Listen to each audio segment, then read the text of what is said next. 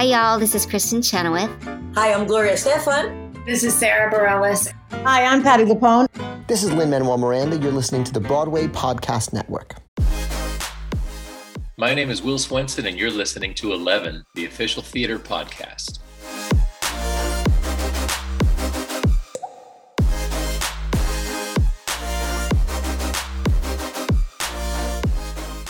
Hello and welcome to 11, the official theatre podcast that brings the biggest stars and creatives together in one place to discuss life in the arts.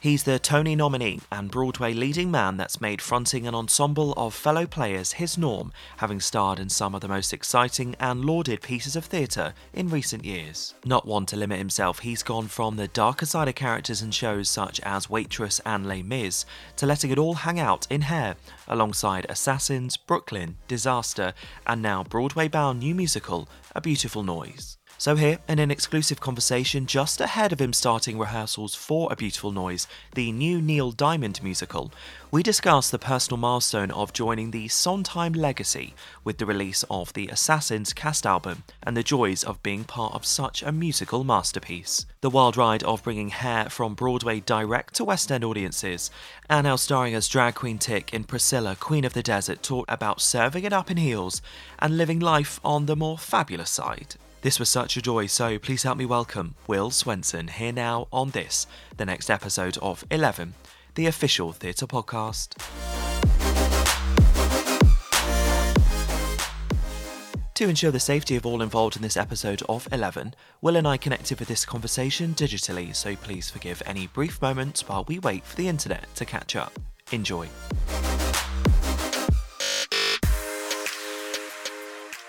Please help me welcome to this, the next episode of 11. Where there's a will, there's a way, I believe is the saying. Well, how about two of them? I'm William, he's Will. So from one Will to another. Hi, Will Swenson, how are you? I'm good. How are you doing, Will? Actually, very rare for me. And people go, this can't be true, but genuinely is that I meet another Will. I don't think there's that many of us in the world. I say the same thing and people are like, that's a super common name, but I beg to disagree. Well, it's nice to meet another one. I feel like we have some form of connection instantly. So I'm more of a William. You're more of a Will, right? I go by Will. Yeah. But I think all great theater artists have been Wills, right?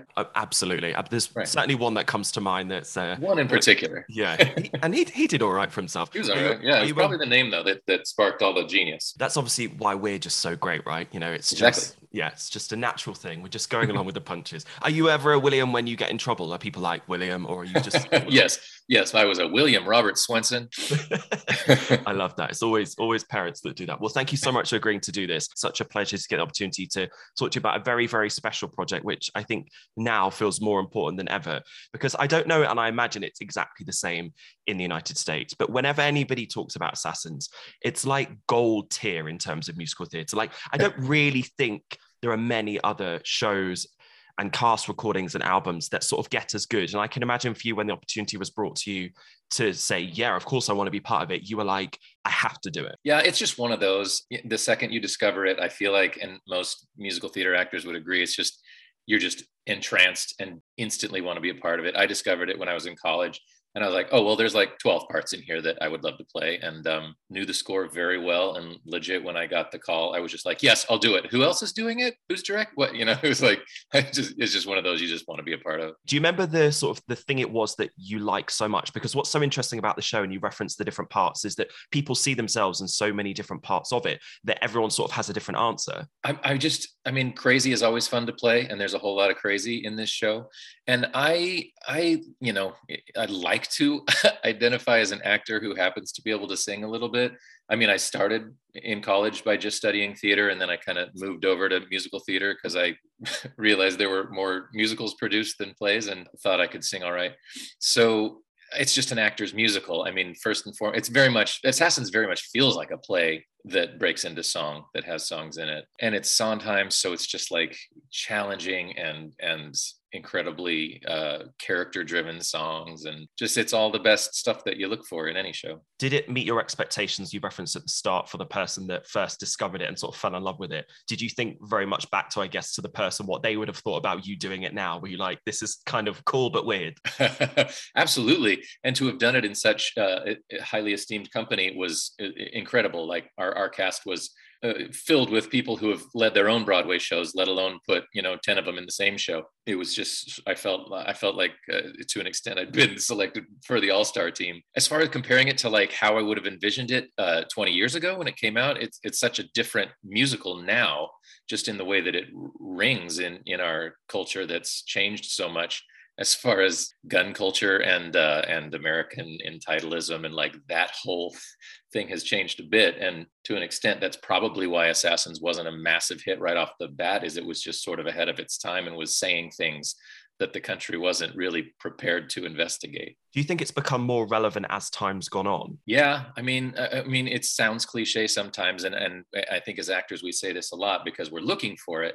But as we were rehearsing it, we just kept saying it's as if this piece were written last month and is saying things that are desperately needed to be said now. It probably always was this relevant, but it sure is ringing much more in the verbiage of what's going on in political discourse and social discourse. Yeah. So it's the golden question, but having been at the center of it and a part of it, have you sort of figured out what the golden egg is, what it is specifically about this show and this music and this production that we just all fall so madly in love with every time the possibility of either being part of it or seeing it comes around? I mean, there are so many elements of it that are intriguing and that pull you in. I kept coming back to, as I was doing it, is the genius behind their angle.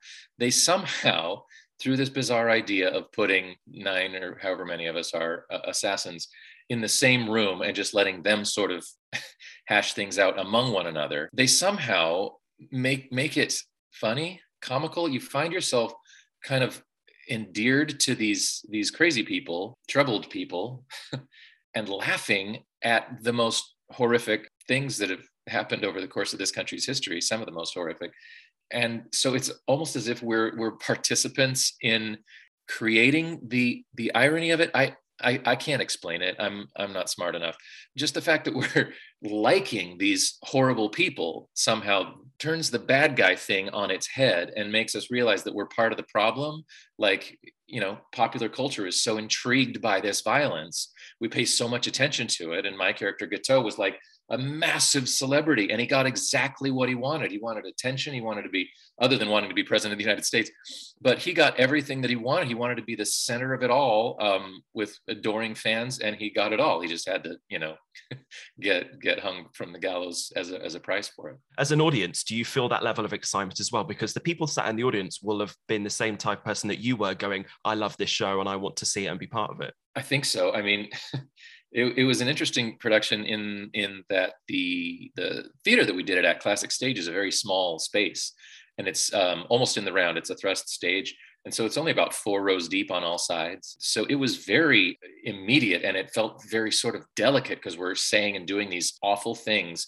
But because we were all clearly in the same room, there was almost not a fourth wall in this production. It felt more garish and brash and tasteless to be doing some of this stuff. I wish I could speak to the audience's experience of this production, but I didn't get to see it. I was on the other side. You were doing the other job, the fun bit.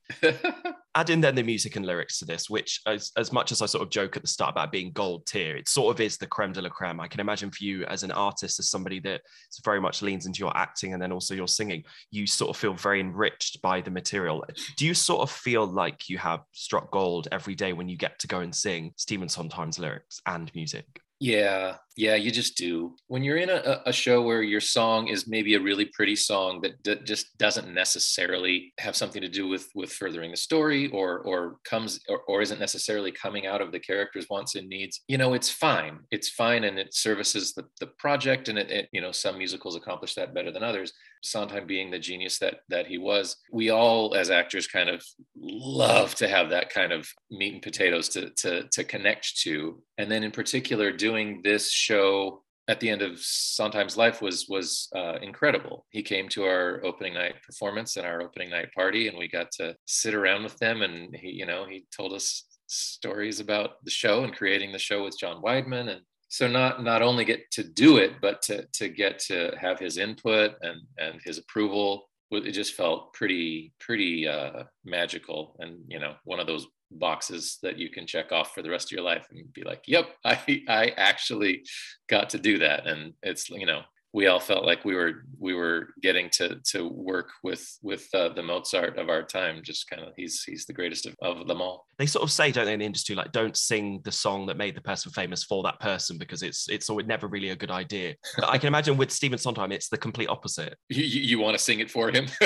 We were all just terrified. You know, you want to impress him so much, but you know, he famously was, you know, he wouldn't give you a compliment if you didn't mean it. Just a completely honest, a genuine teacher in the way that he worked, but wasn't going to tell you were wonderful if it wasn't working. So, you know, we all wanted to meet with his approval, and luckily he liked the show. So when somebody presents the opportunity for a cast recording to be sort of cemented in history, for people to pay reference to this in the future, this will sort of be their staple, or perhaps even their first introduction to Assassins. Do you leap at the opportunity, or do you take just a cautious pause and go, hold on a second, this is a moment that I would have only have dreamt of before?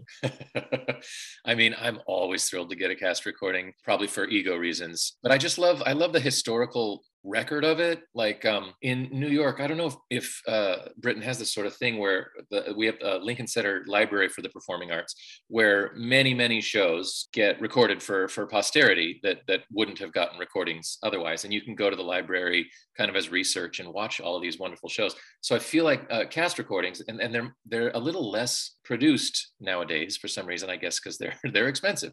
But I just love having the historical marker of it. I mean, there are already two recordings of Assassins, terrific recordings, but each is certainly unique with the casting and the in our instance, particularly the orchestrations. I was thrilled to learn that we were going to get a cast recording for our orchestrations.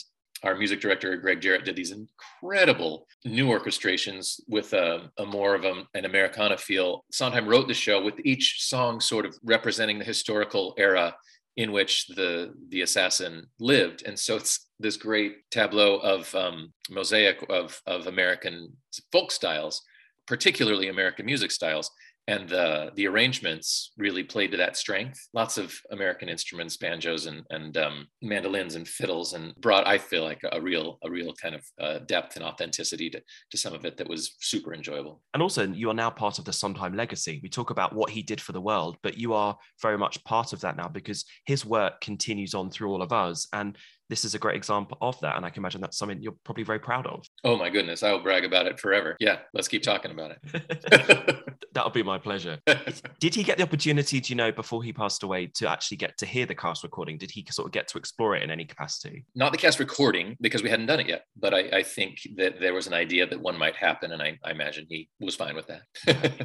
In terms of listening to stuff back, it's always interesting talking to stars of theatre, because some people love being able to have their performance sort of encapsulated into a recording, if it's through, as you referenced, a filmed recording, or if it's through cinema now, which has become very popular and makes theatre very accessible. Some people absolutely run the other way. They say, I'll do it, but I'll never listen to it. How does it sort of play out for you? I can't stand listening to myself on recordings. I judge the heck out of it. I'm just one of those that overthink it. And maybe that's why I like theatre as a medium a little more than film and TV, because it's film and TV is so locked in, and that's one performance that you did once and it got recorded, and that's what people will see forever.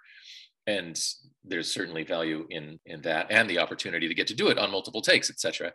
But theater is such an awesome ethereal art form, in that it's different every night, and then it just vanishes into the ether.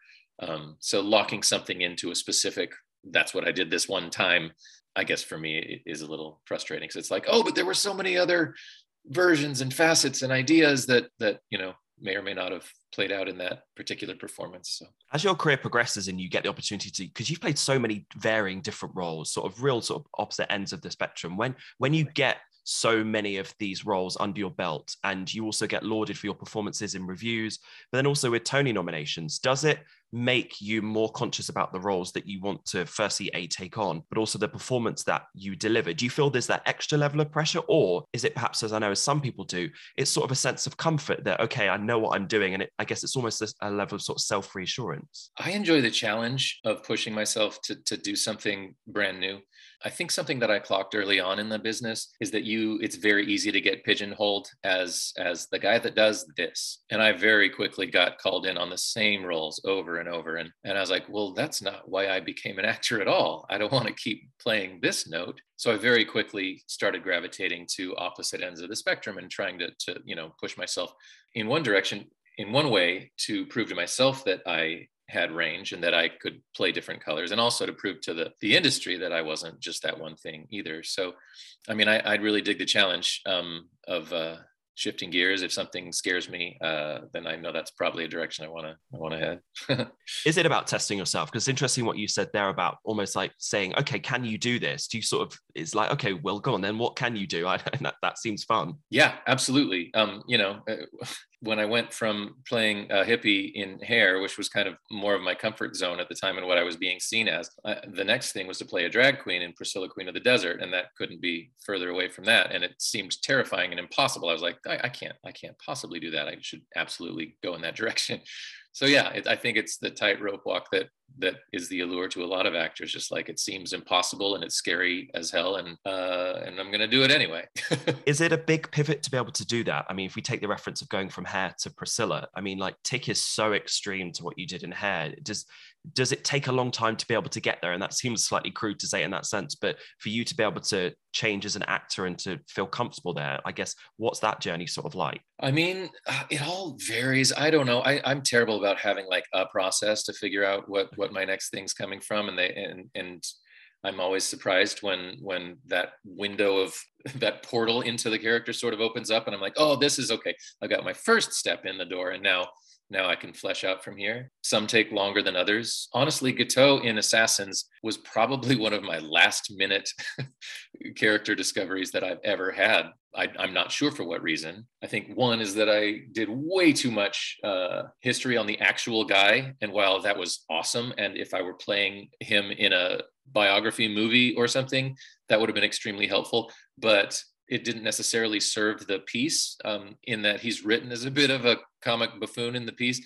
So playing a lot of the heavier craziness that he had in real life wasn't going to necessarily serve our piece. And so finding a character, a dude that could, service the insanity and the piece at the same time was just a trickier navigation than I wanted.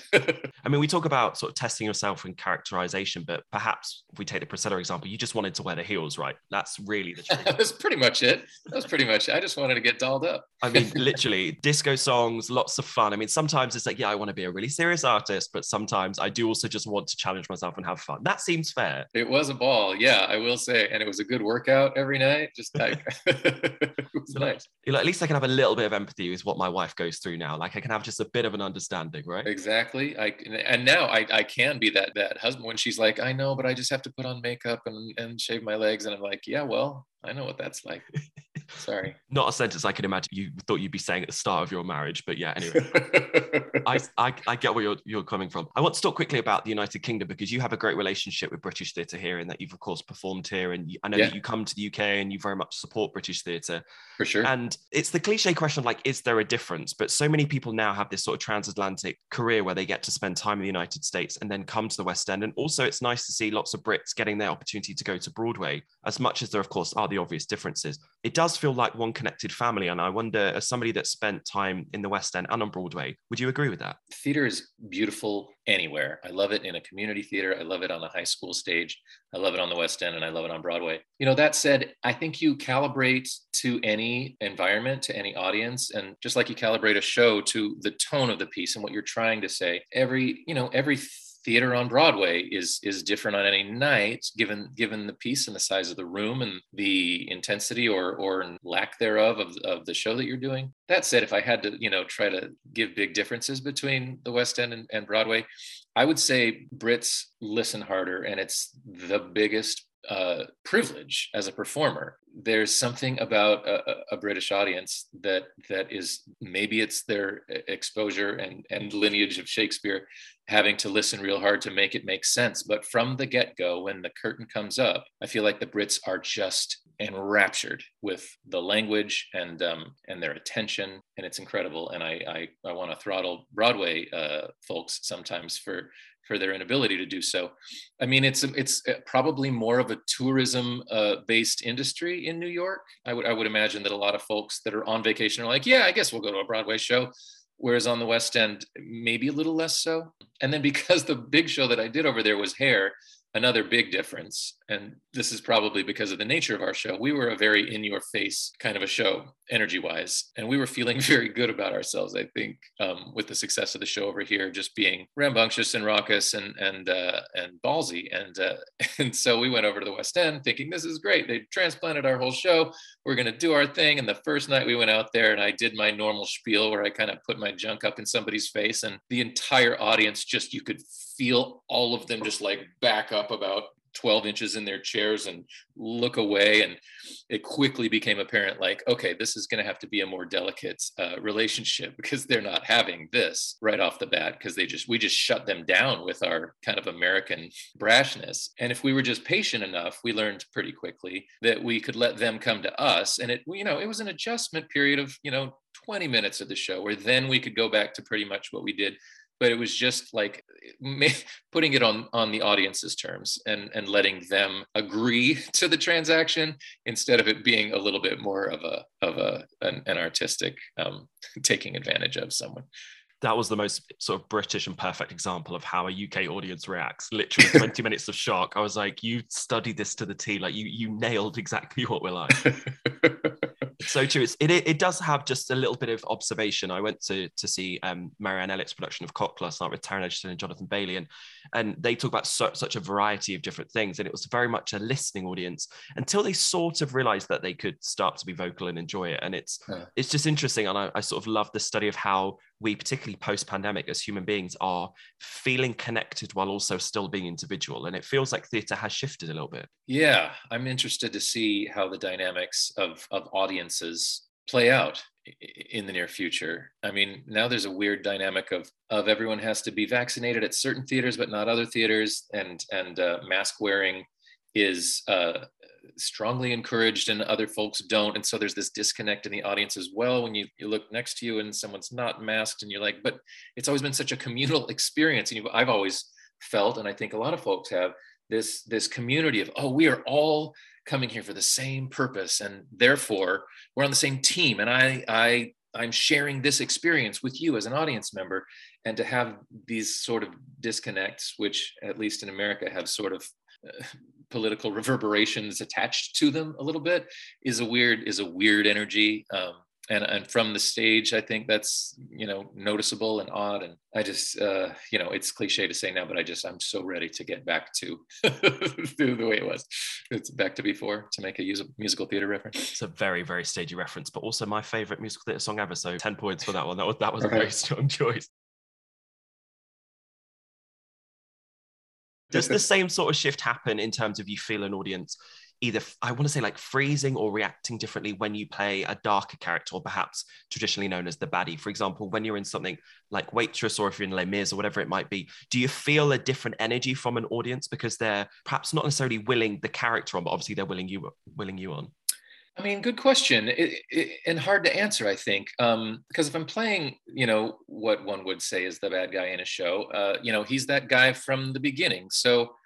So noticing a shift is maybe tricky, because I wasn't on stage before that. Like if it's sort of a comedy sort of show with like Waitress, for example, yeah, you definitely notice them kind of rollicking and having a good time. Yeah, I have no idea how to answer that question. Yeah, I can imagine the reaction to a drag queen versus a bad character in Waitress would be very different, but perhaps because there's no alternative to that, therefore you haven't had a different experience, as you say, with that particular audience on the night. So maybe the energy is different, but the reaction is the same, if that makes any sense. Yeah, I think so. I mean, they're so different show to show as well, that clocking the differences between characters without comparing the differences between shows seems like changing the variables, and we're in deep weeds now, I think. I feel like I might have just summed up theatre, which is its only individual, literally. In terms of, very finally, just because you've been very calm with your time, in terms of the cast recording and people getting the opportunity to listen to it, I know that it's a personal milestone for you. I know it's a great thing for you to be able to know that the legacy lives on, the journey lives on, and you get to be part of, as I mentioned earlier, that sort of that Sondheim legacy, and people will reference it, and it will be their first sort of introduction to Assassins. But we think back, as you referenced at the start, to you listening and first discovering the genius of Stephen Sondheim in this show. What do you think this sort of moment now of being on a cast recording and having done the show will have meant to that person back then that started this journey? What do you think this would have meant to them? If you had told 22-year-old me that I would one day make a cast recording of Assassins and would have received the personal approval of Stephen Sondheim among a cast of Broadway elite, it would have absolutely blown my mind. I would not have believed you that I could have made it that far, and I would have been thrilled beyond my wildest dreams. Amazing. Yeah, absolutely a full circle kind of thing. It was one of the kind of inspiring musicals that kind of solidified the idea that I might want to do this permanently for a living, and yeah, for it to have been one of those shows that inspired me to now be able to have a cast recording on the books in a well-received production is thrilling. It's been thrilling. The whole production was dreamy, start to finish. And we almost didn't get there. We got interrupted by the pandemic. We started rehearsals and then had to shut down, and we never thought we'd get all of us back together again. And somehow we pulled it off. Will, it's been such a pleasure to get the opportunity to talk to you today. Thank you so much for your time. And equally nice to chat with you, William. And congratulations again on the release of this. It's unbelievably exciting. It basically just means we've all got an excuse to listen to more of Assassins. Not that we need it. So thank you for giving us permission. Thank you. Anything I can do to help. Amazing. Enjoy the rest of your day, and I will see you very soon. Thanks a lot. Talk soon. You've been listening to Eleven, the official theatre podcast. Find out more about Eleven at elevenpodcast.com or via the Broadway Podcast Network.